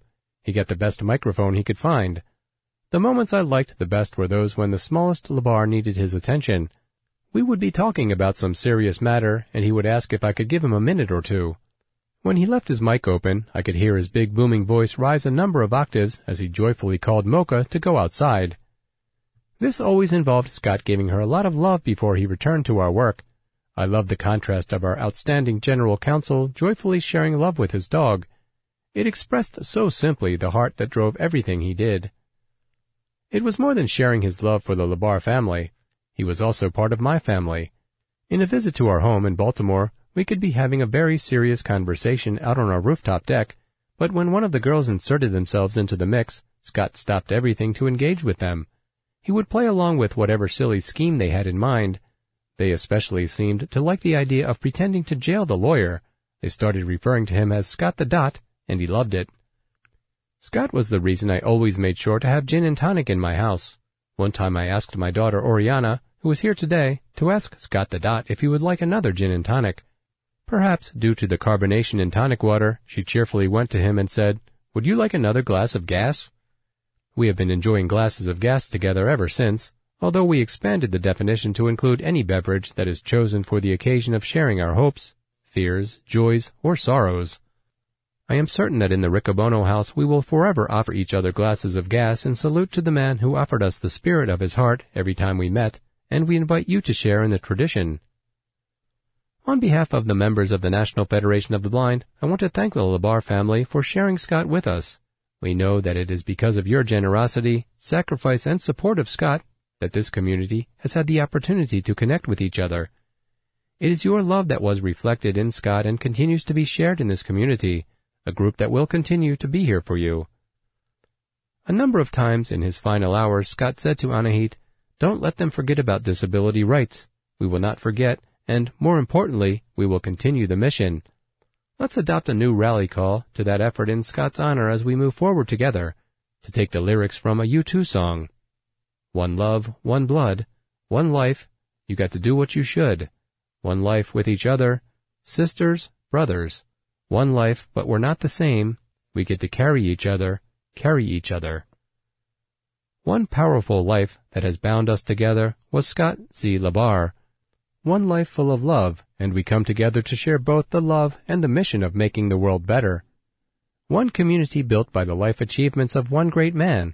Let's celebrate that life by carrying each other as we continue building the future Scott imagined. Remarks by Judy Perry Martinez. From the editor. Judy Martinez was the one hundred forty-third president of the American Bar Association, serving in that position in two thousand nineteen to two thousand twenty, the year that commemorated the one hundredth anniversary of the nineteenth Amendment, which guarantees and protects a woman's right to vote. Here is what she had to say about Scott. "There are those lawyers whom the American Bar Association changes, and then there are a few who change the American Bar Association. Scott LaBarre was one of the latter.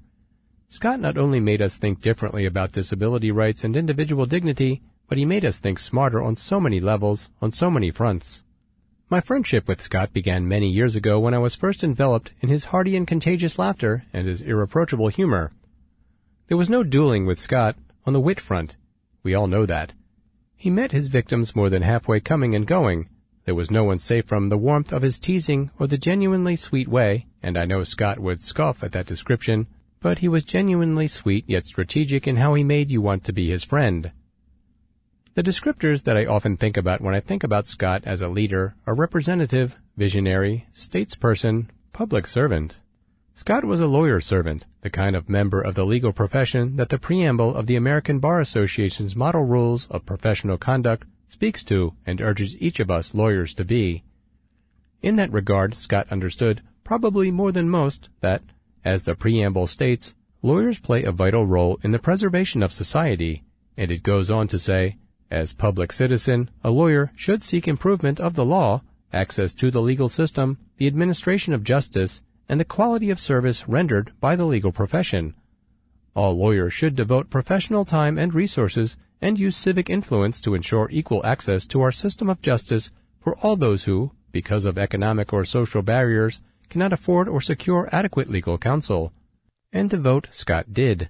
I was privileged to observe the depth of Scott's devotion when, in the same year we served as presidents of two national bar associations, me with the A B A and Scott as president of the National Association of Blind Lawyers.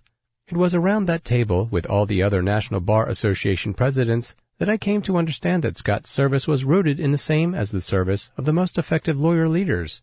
His service always had been and always was rooted in doing good for others and the greater good, and was never about himself. Scott was a lawyer's lawyer, a leader's leader, whether it was his service on the A B A Board of Governors or its executive committee, as chair of the A B A Commission on Disability Rights, or most recently as chair of the Solo, Small Firm and General Practice Divisions. Scott made a difference with his wise counsel, his tough decision-making, and his collaborative approach.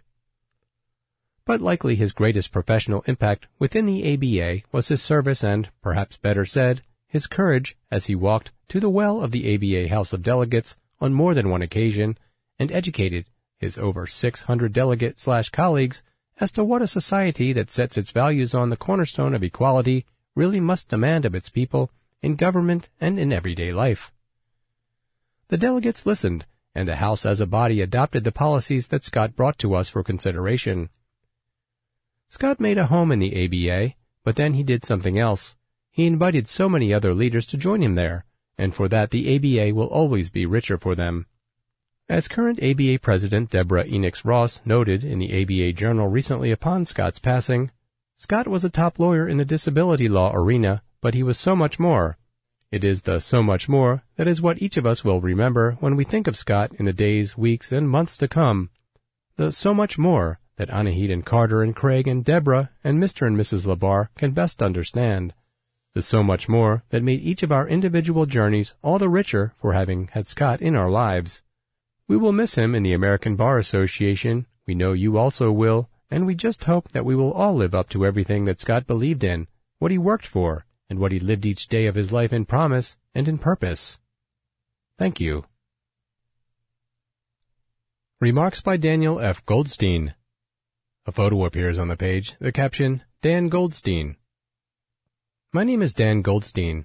Like Scott, I represented blind individuals at the behest of the N F B.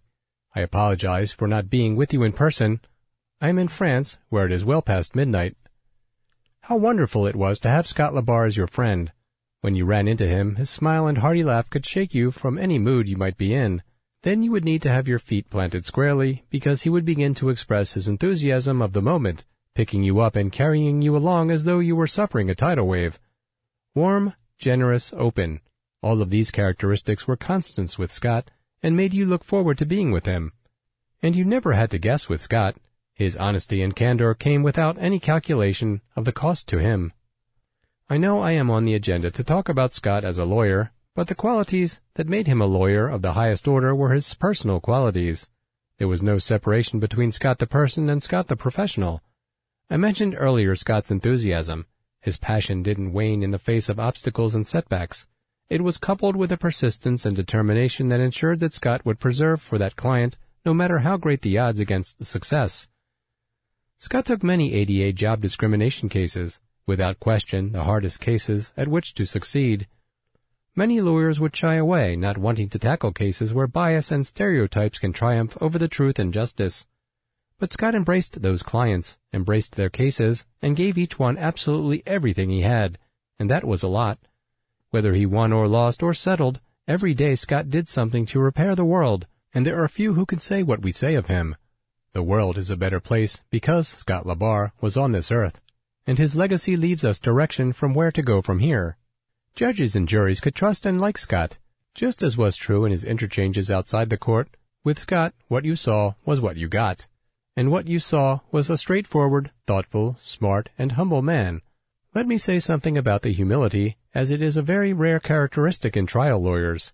Scott knew he had a good mind, I am sure, and was aware that he had a commanding voice. But he knew there were limits to his knowledge. There was no arrogance to Scott, and to judges and juries, as with the rest of us, I think there can be no more endearing quality, except perhaps his kindness and gentleness. Does it come through that I not only admired and respected Scott, but that I loved him dearly? When I would encounter Scott, be it at N F B headquarters or a conference, he would wait for me to ask after Anahit, Alexander, and Carter, but that was the end of his hesitation. Over the next fifteen minutes, his love for his family, how proud he was of them, just shone out of him, and somehow you ended up feeling embraced too. His family's love was the source of his strength. His family was his joy. It seems to me that, to approach lawyering as Scott did, with such openness and such a determination to seek justice, takes not just great strength and bravery, which he most certainly had, but also requires believing that the world can be fair if we work hard to make it so. At times like this, at least for me, the idea of fairness seems absurd, like some kind of horrible bad joke. Yet if I wish to honor Scott's memory, and I do, I owe it to Scott and his family to kindle that belief in myself. My life is richer for having had Scott as a friend. He called me a mentor, but the truth is, he taught me lessons of great value. Thank you. Remarks by Marc Maurer. A photo appears on the page, the caption, Marc Maurer. Scott LaBarre was first, and always, a friend. He had many talents. He was physically fit. He could pick up barbells weighing more than sixty pounds in each hand and do with them whatever he wanted. He loved music, and he explored many different genres. He traveled throughout the United States to inspire others and to represent his clients, and he visited many other parts of the world for the same reason. His memory was prodigious, and he had an excellent grasp of the law. He had a commanding voice and a talent for oratory. He was a joyful human being and a fierce negotiator. His grasp of politics was thorough, and he used his comprehension of the topic to influence policy in Colorado, in the United States, and beyond our borders. Along with all of these talents, he had a warm and generous spirit. He was a friend. He wanted to help. He gave of himself to do exactly that, and on those rare occasions, when he could not achieve his objectives, he felt personal and profound pain. The majority of human beings think of blindness as a medical matter, and certainly when the process of losing vision is underway, it is important to seek medical attention to prevent the loss of vision. However, when blindness has come to a human being and no medical attention will change this, blindness is no longer medical but entirely something else. Those who become blind have talent, but often this is not recognized. Consequently, blind people are routinely prevented from full participation in the activities that other people take for granted. Scott LaBarre got the challenging assignment to change the comprehension of the legal community with respect to blindness and disability. People with disabilities have a right to full participation in society, but the judges rarely know this. Many lawyers do not know about the talents of people who have disabilities. The topic has never been considered seriously in their lives. This is not astonishing because the notion that blind people are without ability is fairly well entrenched in the thought processes of American culture. Judges rarely encounter people with disabilities. Scott was assigned the task to change this. He served as part of the American Bar Association, at least in part, to bring the reality of disability to lawyers, to help lawyers comprehend that people with disabilities have talent and the right to use that talent. He represented clients in court who possessed disabilities. If judges haven't met competent people with disabilities, how can they escape the prejudice? Furthermore, how can judges know if the lawyers don't? Teach the lawyers, and the judges will know. In the case of employment, the law says that an employee may not be denied employment if that employee possesses the bona fide occupational qualifications to do the work. Even if the person does possess these qualifications, an employer may deny employment if it can demonstrate a safety threat. The assertion of danger alone is not enough. There must be evidence showing that something really is dangerous, not just a claim that somebody is worried that it could be. Well over ninety percent of employment cases brought on behalf of disabled workers are lost. Consequently, any lawyer who brings an employment case faces an enormous challenge. In two thousand eleven, the National Federation of the Blind sponsored a case of discrimination on behalf of a blind employee, Frank Hone, who had been fired by his employer, Burlington Northern Santa Fe Railways, because they said he was blind and his blindness created a danger in the workplace. Scott LaBarre did the legal work. After a trial that lasted seven days, the case was lost. In the Court of Appeals, the case was lost once again. The evidence in the case showed that Frank Hone had been working for Burlington Northern doing machinist repairs on locomotives for seven years. He had an excellent safety record on the job, he did his work well and in a timely manner. When the company discovered that he was blind, they fired him. No evidence came out at trial that his safety record was poor, that he had been injured on the job, that anybody else had been injured on the job because of him, or that his performance had created the likelihood of injury on the job. However, three doctors who had never observed this employee doing his work testified that it is unsafe for a blind person to do it, and the jury believed the doctors. When it came to the Court of Appeals, the judge who wrote the opinion said, "A reasonable jury could find that Hone's vision impairments precluded him not only from performing the essential functions safely, but performing them at all. Blindness alone can be cited, according to this court, as a valid challenge to employment, at least employment working to repair locomotives." It is fair to presume that the judges who heard this case know relatively little about repairing locomotives, less about blindness, and nothing at all about how blind people repair locomotives. The same is undoubtedly true of the jury. The members of the jury know about doctors, and much of the time they trust them.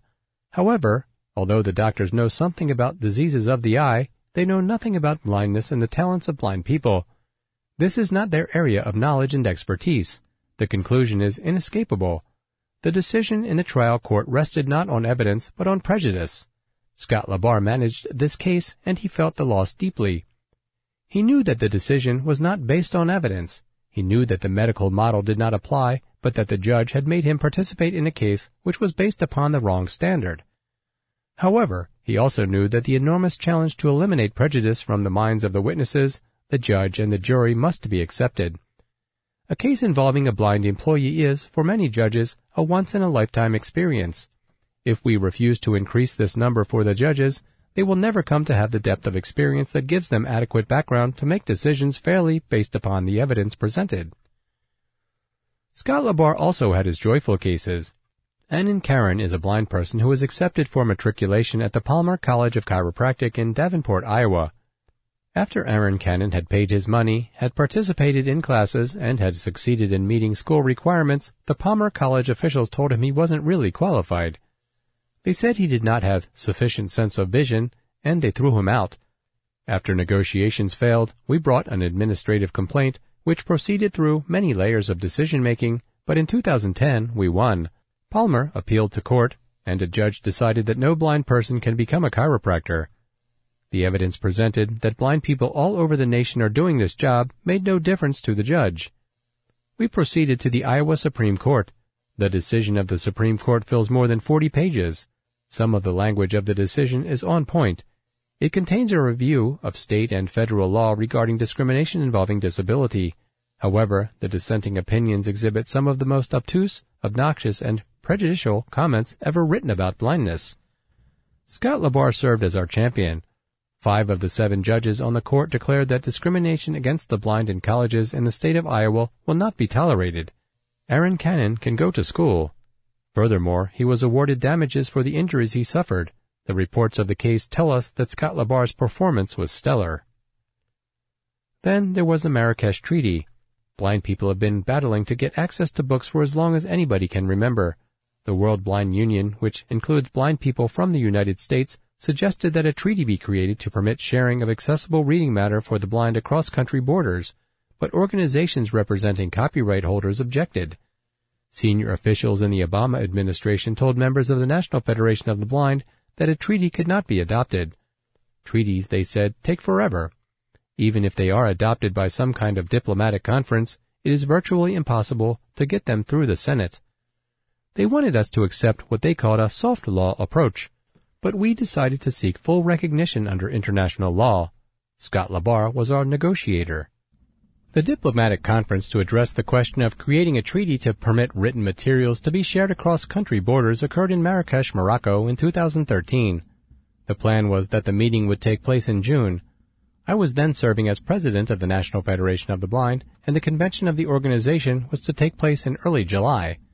Scott LaBarre told me to hold a place on the convention agenda to discuss the treaty. I asked him if he was sure there would be one, to which he responded, "Certainly." When he arrived in Marrakesh, there were thirty-seven unsolved problems facing adoption of the treaty. In less than two weeks, Scott and his colleagues had persuaded the delegates to accept language solving all thirty-seven. Within a few years, the treaty came before the Foreign Relations Committee of the Senate.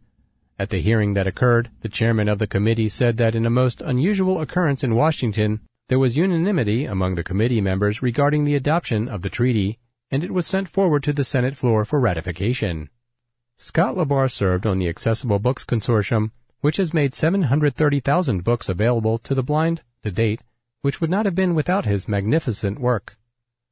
Scott LaBarre's work to improve lives for human beings was enormous. All that he did could not have been accomplished without his robust personality. He was a friend. He wanted to give to others. He cared profoundly, deeply. I enjoyed the interplay of his thoughts, the intricacy of his mind, his insatiable curiosity. But I loved his heart and his indomitable spirit. I am joyful that he was my friend. Remarks by Pam Allen. A photo appears on the page, the caption, Pam Allen. Thank you. It is so humbling to be here today to share with you as we come together to celebrate the impact Scott had and continues to have on each of us. When I first connected with the National Federation of the Blind, I was in college and was so eager to meet other blind students.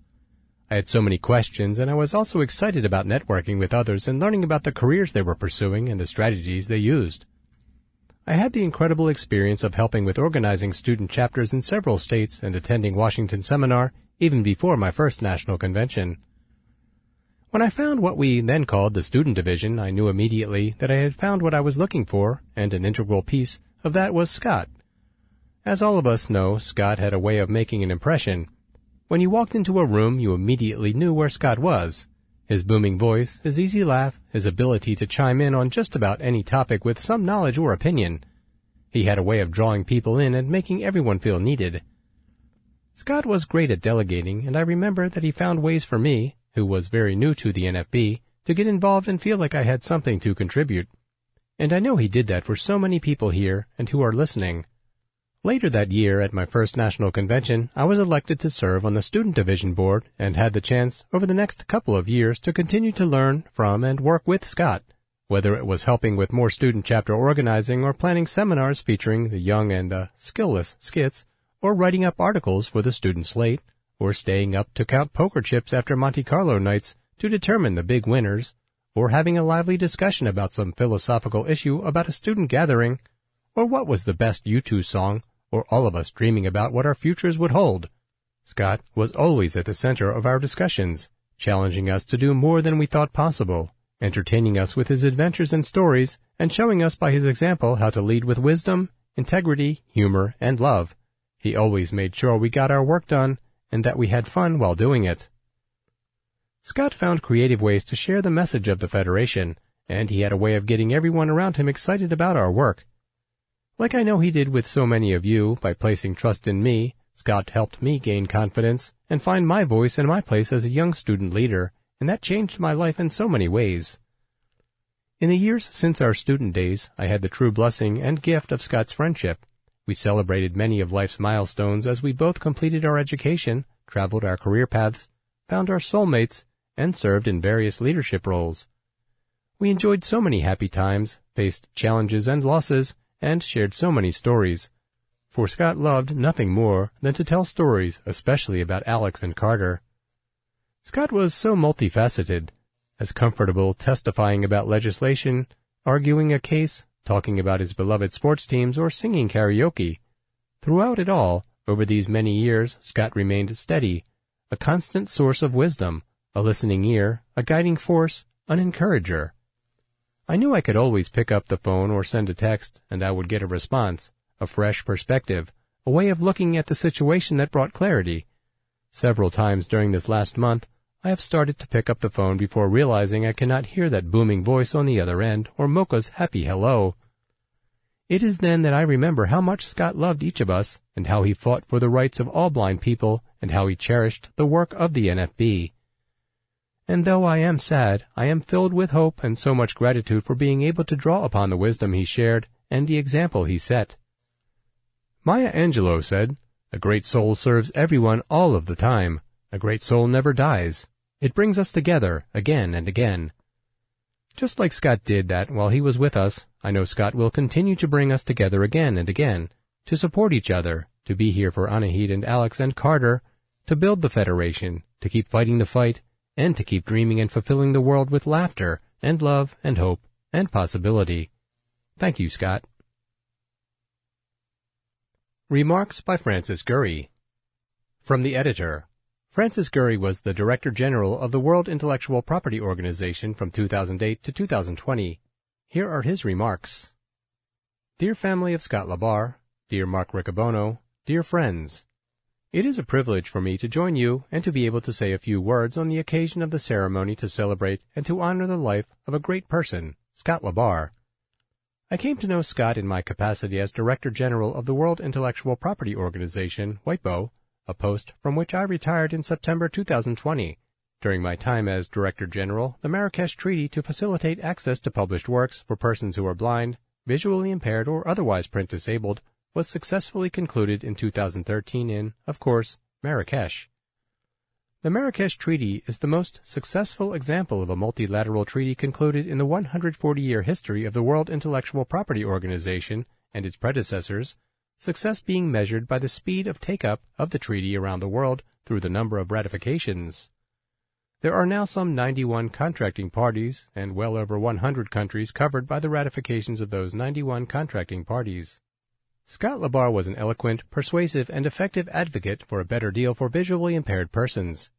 His influence resounded not just in the formal meetings where his formal skills as an advocate were apparent, but also in the innumerable informal meetings that he had seeking to persuade those who were not necessarily convinced of the need for the treaty of the fundamental justice of bringing a successful conclusion to the Marrakesh Treaty.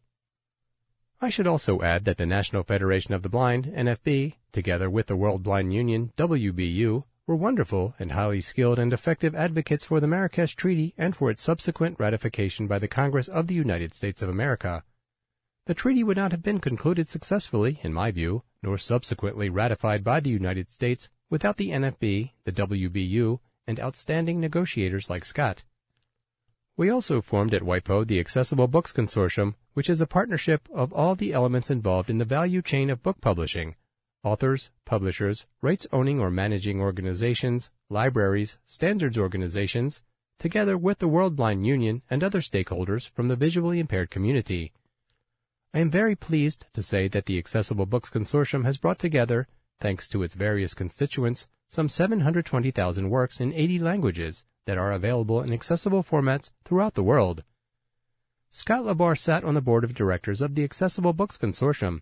He was, as always, a highly skilled, highly knowledgeable, solid and influential negotiator and advisor, respected by all. Scott, your contribution to a better world, a world that recognizes and gives expression to the fundamental rights of visually impaired persons, was immense. You were a quiet but immensely strong and effective hero. Farewell, Scott. You remain in our hearts. Remarks by Maryanne Diamond. A photo appears on the page, the caption, Maryanne Diamond. From the editor. Maryanne is a past president of the World Blind Union and a longtime activist for the rights of the blind.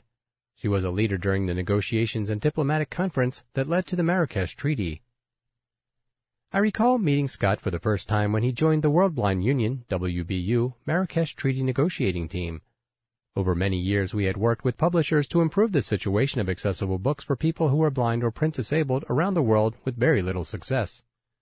In two thousand eight, the World Blind Union, W B U, decided to change our approach and began working with copyright experts and friendly governments over a five year period at the World Intellectual Property Organization, WIPO, to achieve a treaty. The treaty was adopted in Marrakesh in June of two thousand thirteen. It is hard not to remember meeting Scott. That loud, booming voice, enthusiasm, great skill, and obvious hard work ethic were immediately apparent. Scott brought his legal experience and expertise to the team, built good relationships with the United States government negotiators, and of course his personal desire for all blind people worldwide to be able to exercise our human right in accessing information. Throughout the five years, there were some very difficult conversations and situations, even during the diplomatic conference. There was huge pressure on us by publishers and some governments to weaken the treaty text, even accept voluntary guidelines. But we stayed firm, and we stayed strong. Scott was great company. There are many examples of adventures we shared when traveling and working together. One that comes to mind is at the end of one day at a WIPO meeting in Geneva, I assured Scott that I could find our way back to the hotel without waiting for a sighted person to accompany us. We walked to the tram, left the tram at the end of the ride, and made our way into the hotel without any difficulty. Scott was impressed. He suggested I would make a good N F B member. Well, I was impressed with this endorsement as we made our way to the bar for our usual gin and tonic, a custom we enjoyed after a long, hard day's work. Following the adoption of the treaty, Scott continued to work hard. Our focus moved to getting countries to ratify the treaty. It is fair to say Scott played a leadership role in the U S to achieve this. I recognized this was very difficult, but Scott and the team were successful. After this, Scott continued his work on the treaty, taking on the role as W B U representative on the WIPO Accessible Books Consortium Board. He was a great contributor representing the blind and print-disabled community worldwide. Scott was a friend, a colleague, someone I admired. I was honored in two thousand eighteen when Scott and I were both presented by the Lighthouse for the Blind San Francisco Christopher Buckley the Blind Boss Award for our work to achieve the Marrakesh Treaty. With all Scott's achievements within the U S and internationally, he was first and foremost a family man. Scott loved his family, spoke of them often, and was so proud of them. He enjoyed his work, but was also keen to get home. Anahit, on behalf of all of us who worked with Scott at the international level, I say thank you. My thoughts and prayers are with you and your family at this time. Remarks by Julie Reiskin. From the editor. Julie Reiskin is the executive director of the Colorado Cross Disability Coalition, C C D C, and as evidenced in her remarks and the welcome she received, she and Scott had a close working relationship that helped create better laws and a friendlier state for blind people and those with other disabilities. Here's what she said. Thank you, Kevin. I'm really honored to be here. I don't remember the first time I met Scott, but I remember the impression. Surprise, surprise, it was his voice. It was so confident, and it just oozed assurance that so many of us with disabilities have to fight to get, or don't have at all. His presence in the room just permeated victory in a way that was so contagious that losing just wasn't going to be an option. We were going to win. And even if we didn't win, there was no time for self-pity or group pity. It was just about how to re-strategize and figure out how we are going to win later. Always it was keeping our eyes on the prize of inclusion. I was lucky enough to work with Scott on many bills, some of which were mentioned by our lieutenant governor, but I have also been honored to watch Scott litigate a case. I was honored to be able to lobby with him in D C We were both there in the Colorado section of the American Bar Association Lobby Week. I was there to lobby for civil legal aid money, which, of course, he totally supported, and he was there on the Marrakesh Treaty, and I was thrilled to learn about that. Of course, Scott was the only one in the group who could find his way around D C or around the winding halls of Congress, because none of us sighted people could figure that out. I'll always be grateful about how Scott and the rest of the Federation and the Colorado Center for the Blind, with Julie, Kevin, Dan, and others, welcome and work so well with the broader disability community. I don't think that happens in every state, and I'm really proud of how we are not siloed in Colorado, and that we can work together without watering down the important disability-specific issues. The work of the N F B and C C B are the model of disability empowerment. Like everyone else, I relied on Scott professionally, and it's been jarring the last few weeks to be ready to forward Scott a bill with the question of, what are we going to do about this, and then realize that he's not there. But I know that he worked so hard to build a strong organization and that there are so many other people that we really look forward to working with more closely. On a personal level, I think what Scott gave me is something more important. Years ago, he invited me to tour the C C B as well as to come to N F B conventions, and what I saw there was a strong, incredible organization sustained over decades that helped produce many, many thriving and proud people with disabilities. I've always said that N F B is what I want C C D C to be when we grow up. Of course, we are thirty-three, so maybe it's time we move out of the basement, but N F B as an organization and the center are ones we hold in so much esteem. Of course, the N F B convention is the only large event that I ever attend or have attended where I don't get bumped into constantly. I use a wheelchair that weighs over three hundred fifty pounds, but for some reason sighted people can never quite see me. But when I'm with a bunch of blind people, it's never a problem. Scott opening up my world to this community has really been priceless and really helped with my own visioning. So I don't want to think about doing advocacy work without Scott, but life is not about what we want. And the best way I know to honor Scott's legacy is to work harder and smarter, and with that confidence that he always exuded, to use the laws that he helped create, and to continue fighting discrimination.